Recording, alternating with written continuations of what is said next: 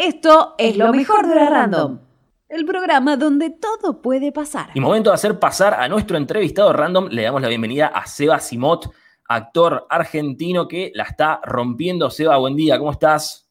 ¿Cómo andan todos? ¿Todo bien? Ahí a todo el chat, vi, estaba siguiendo el programa hoy desde temprano y está prendido fuego, me encantó. ¿Viste lo que es eso? Gracias. Sí. No, terrible. Y aprovechando como para romper el hielo, vos viste que hoy la ruleta random sacó el tema de a qué época volverías. ¿A qué época volverías de tu vida? Y ahora, la verdad que en ciertos aspectos me considero joven, pero la verdad que la época que volvería es hace unos 15 años cuando cantaba con mi abuelo, o sea que arrancaba en la parte del canto, en esta faceta artística. Y arrancó como mi pasión ahí, como poder volver a esa llama que obviamente sigue encendida y ojalá siga siempre, pero poder como volver a experimentar ese comienzo nuevamente. Claro, así es. Querido. Vos sos oriundo de Venado Tuerto, de Santa Fe, y así tuviste que tomar una decisión de muy joven de venirte a Buenos Aires, como para comenzar tu carrera artística. ¿Cómo fue esa experiencia? Digo, porque siendo tan joven, yéndote de tu pueblo, de tu familia, en una ciudad nueva que quizás no conocías, ¿cómo fue esa experiencia y cómo fueron esos primeros pasos que se fueron dando cuando vos llegaste a Buenos Aires?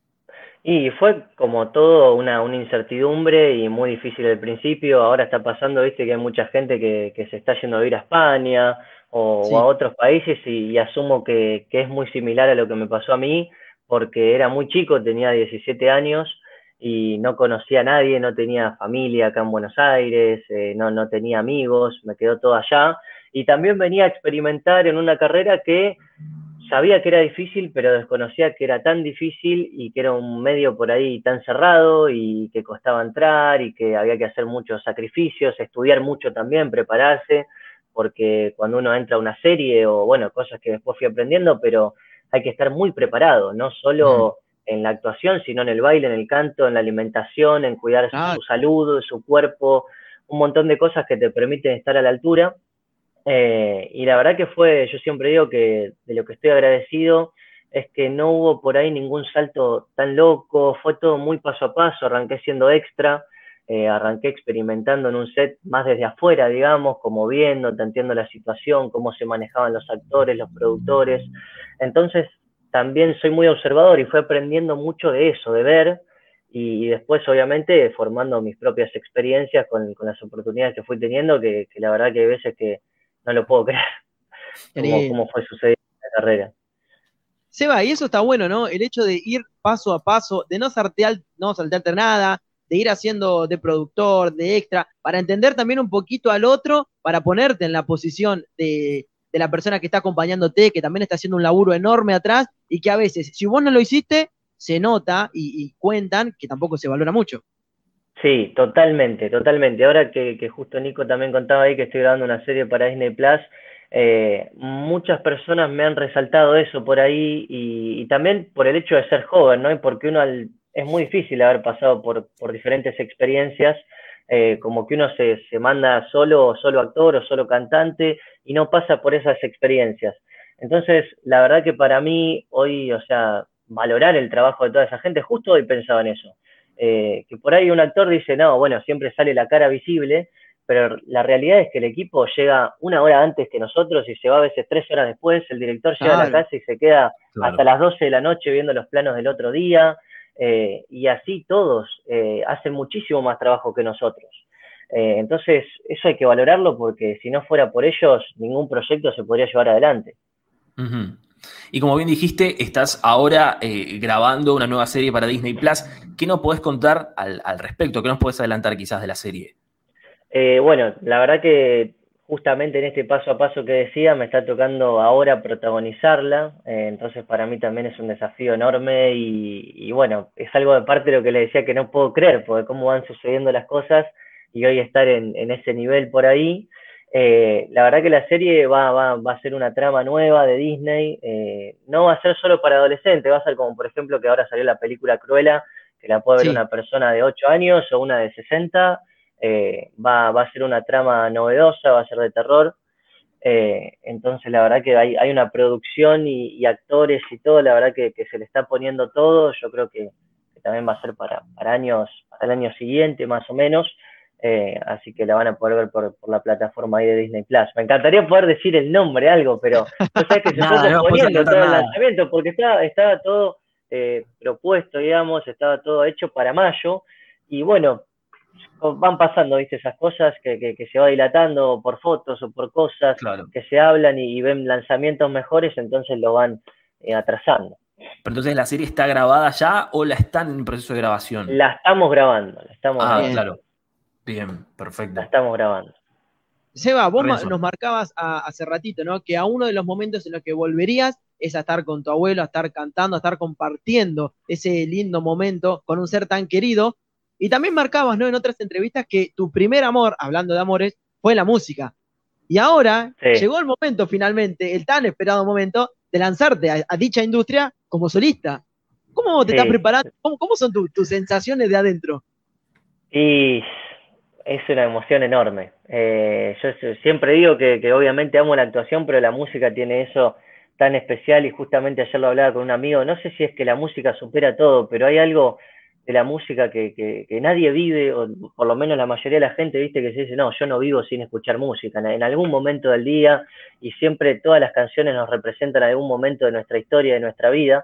Entonces, para mí, poder también haber creado mis canciones, y poder llevar a la gente a, no sé, historias que le representen, para mí es una emoción enorme, más allá de que obviamente también todo esto conecta a mi pasión y lo que fue los comienzos con mi abuelo, pero va a ser un sueño cumplido que podrá ser en breve, y la verdad que es una emoción enorme, y también obviamente una esperanza de que esas canciones comiencen a sonar en lo difícil que es el ambiente musical, creo que más difícil que la actuación, y comiencen a sonar en lugares, sería para mí lo más lindo del mundo.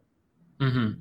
Sí, la verdad que bueno, es un desafío enorme, pero es importante que te des esa oportunidad, porque, digamos, tu primer amor, como dijiste vos, era la música, se te dio, por supuesto, con la actuación, pero está genial que ahora puedas ampliar tus rumbos y, bueno, abocarte también al mundo de la música. En los últimos años, ¿sí?, digamos, apareciste en una serie que fue un éxito, que es ATAV, Argentina, Tierra de Amor y Venganza. Nosotros entrevistamos también acá en este espacio a Gastón Cochiarale, y nos habló de ¿Lo viste?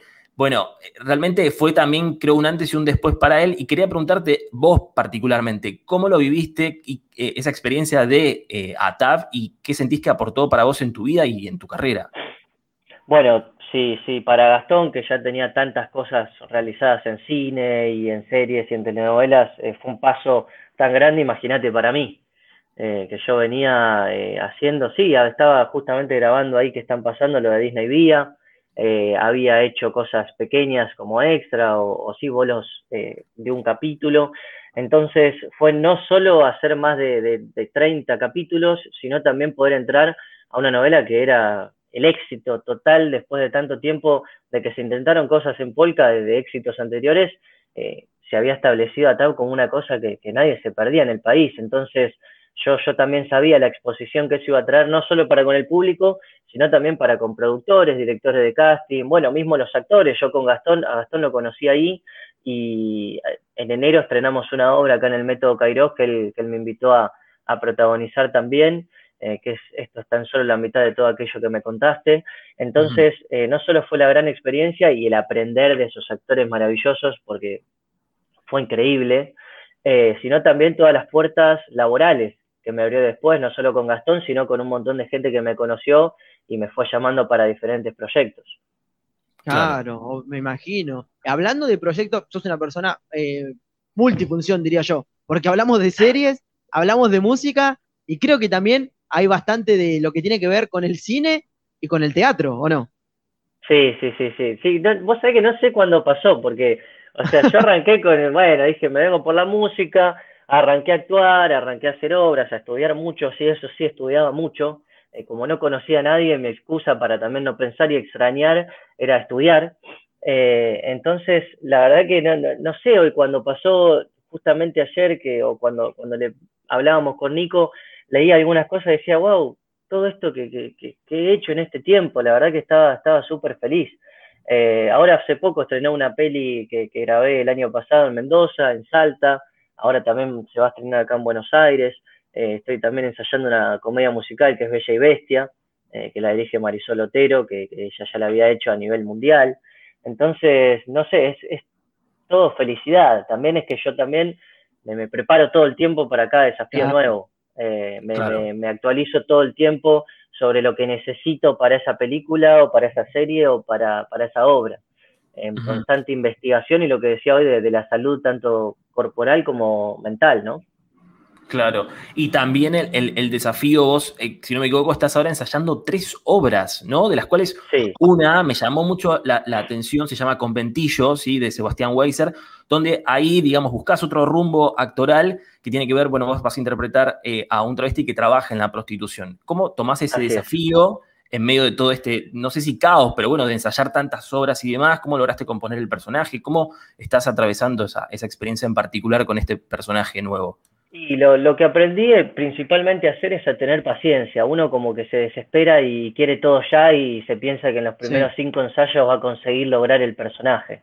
Entonces confío en el director, en mis compañeros y también en lo que les decía anteriormente de una investigación y de un trabajo mío en casa, que es fundamental poder investigar. En este caso también es un travesti que no vive una historia actual, sino que en los años 2000, 1990 y algo, entonces también hay algo que era tomado de otra manera, ¿no? Y también el vivir en un conventillo, entonces son todas cosas que uno tiene que investigar y que ir creando esa historia en base a esas investigaciones.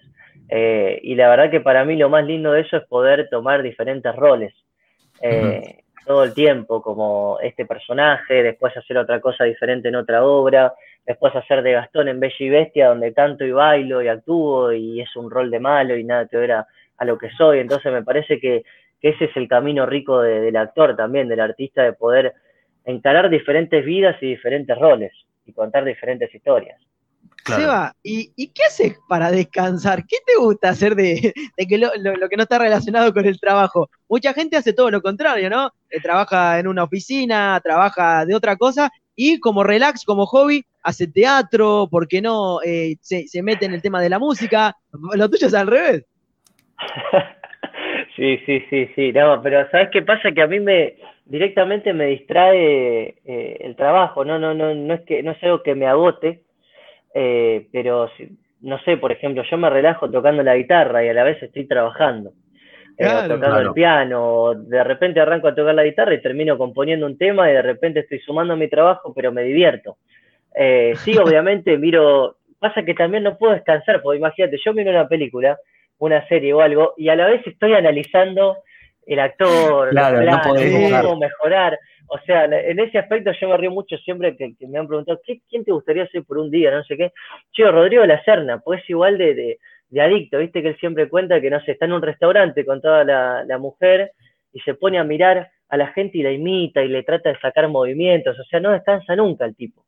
Y la verdad que eso me intrigó mucho porque siento que es parte de este trabajo. No sé, siempre lo comparo con la medicina, que el médico te estudia, pero todo el tiempo está actualizándose y tiene que aprender cosas nuevas. Bueno, acá lo mismo, no puedes parar de estudiar nunca. Creo que igual en todas las carreras y en todos los ambientes, ¿no? Uno va siempre mejorando, pero yo particularmente soy de ese lado. Uh-huh. Claro, está bueno porque aparte, digamos, sos un actor súper completo porque bien, o sea, cantás, bailás, actuás, es como que a vos también ese rango, de capacidades tuyas te permite a la vez sumar varios proyectos. Y hay uno más que no sé qué tan nuevo es, que tiene que ver con un rol de docente también, porque abriste una escuela de teatro en tu localidad, en Venado Tuerto, ¿es así?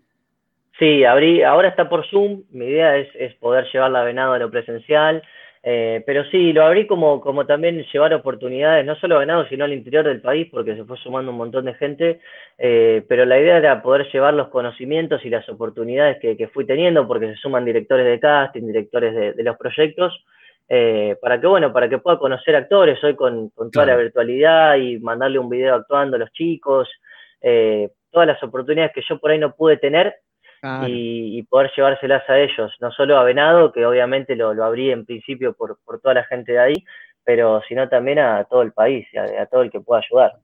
Claro, vos sentís que en el interior, digamos, hay mucho talento que falta ahí por explotar, ¿no? Por esta falta, esta distancia con Buenos Aires. Totalmente. ¿Qué opinas al respecto de eso, como para ir cerrando? Totalmente. Uno lo ve por ahí en los programas de talento de canto, ahora que arranca La Voz, que de repente va alguien de un pueblo, del interior del país, y canta increíble y después termina ganando el concurso y tal vez se convierte en un artista exitoso.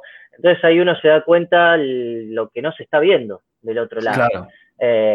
Obviamente no hay cupo para todos, en ningún trabajo, lamentablemente eso sucede, pero creo que se está perdiendo mucho talento del interior del país y por eso es que extendí esta oportunidad y abrí esta puerta para que puedan conocerlos. Ya, tío, se suman directores de casting que ya le han tomado casting a algunos chicos a través de la virtualidad y bueno, el objetivo es ese. Yo no prometo trabajo, pero sí poder dar oportunidades y crecimiento. Claro.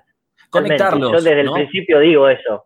Chicos, yo no es que le voy a dar el casting para que le dé trabajo en la mejor serie, porque eso no me pasa a mí, o sea, no lo puedo generar tampoco en ciertos aspectos, no es que, entonces, siempre está bueno también ser claro porque también se venden muchas cosas, ¿no? Raras.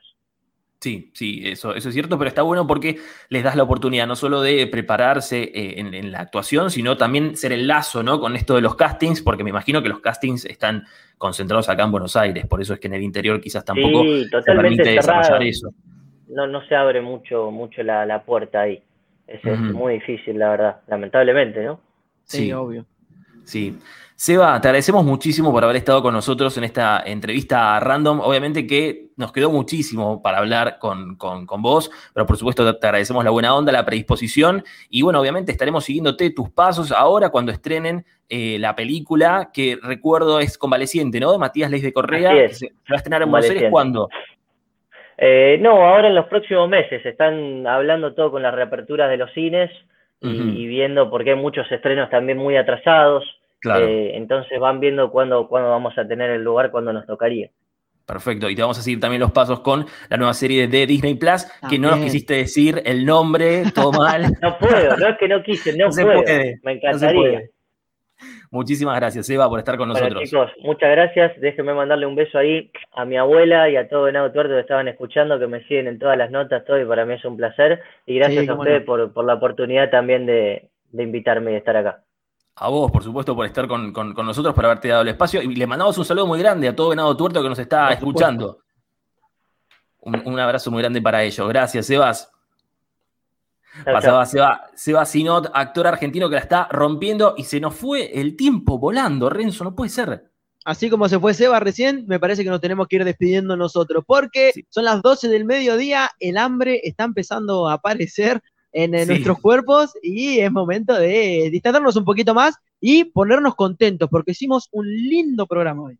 Sí, y por supuesto agradecer muchísimo a la gente que, como bien dije hoy, prendió fuego el chat, muchísima gente conectada, así que les agradecemos por haber estado del otro lado. No se olviden que la semana que viene vamos a seguir con más Hora Random y pues los vamos a acompañar todo el año también, eso es muy importante que lo sepan. Todo el año. No nos tomamos vacaciones, Y vacaciones de invierno tampoco. Ahí tenemos propuestas también, sorpresas para ustedes para vacaciones de invierno, que falta poquito. Así que quédense, por supuesto, conectados con nosotros en nuestras redes sociales, Renzo. Exactamente, en Instagram como @horarandomok, en TikTok como @horarandomok, en Spotify también nos pueden seguir como Hora Random o en nuestro canal de YouTube, Hora Random, donde también subimos todas nuestras entrevistas al instante. Así es, perfecto. Le mandamos también un saludo a Roda Costa, que hoy no pudo estar con nosotros al aire. La semana que viene va a estar reincorporándose. Y muchísimas gracias a todos los que estuvieron del otro lado. Esto fue Hora Random, el programa en el que todo puede pasar y hoy pasó. Hasta la semana que viene. Nos vemos.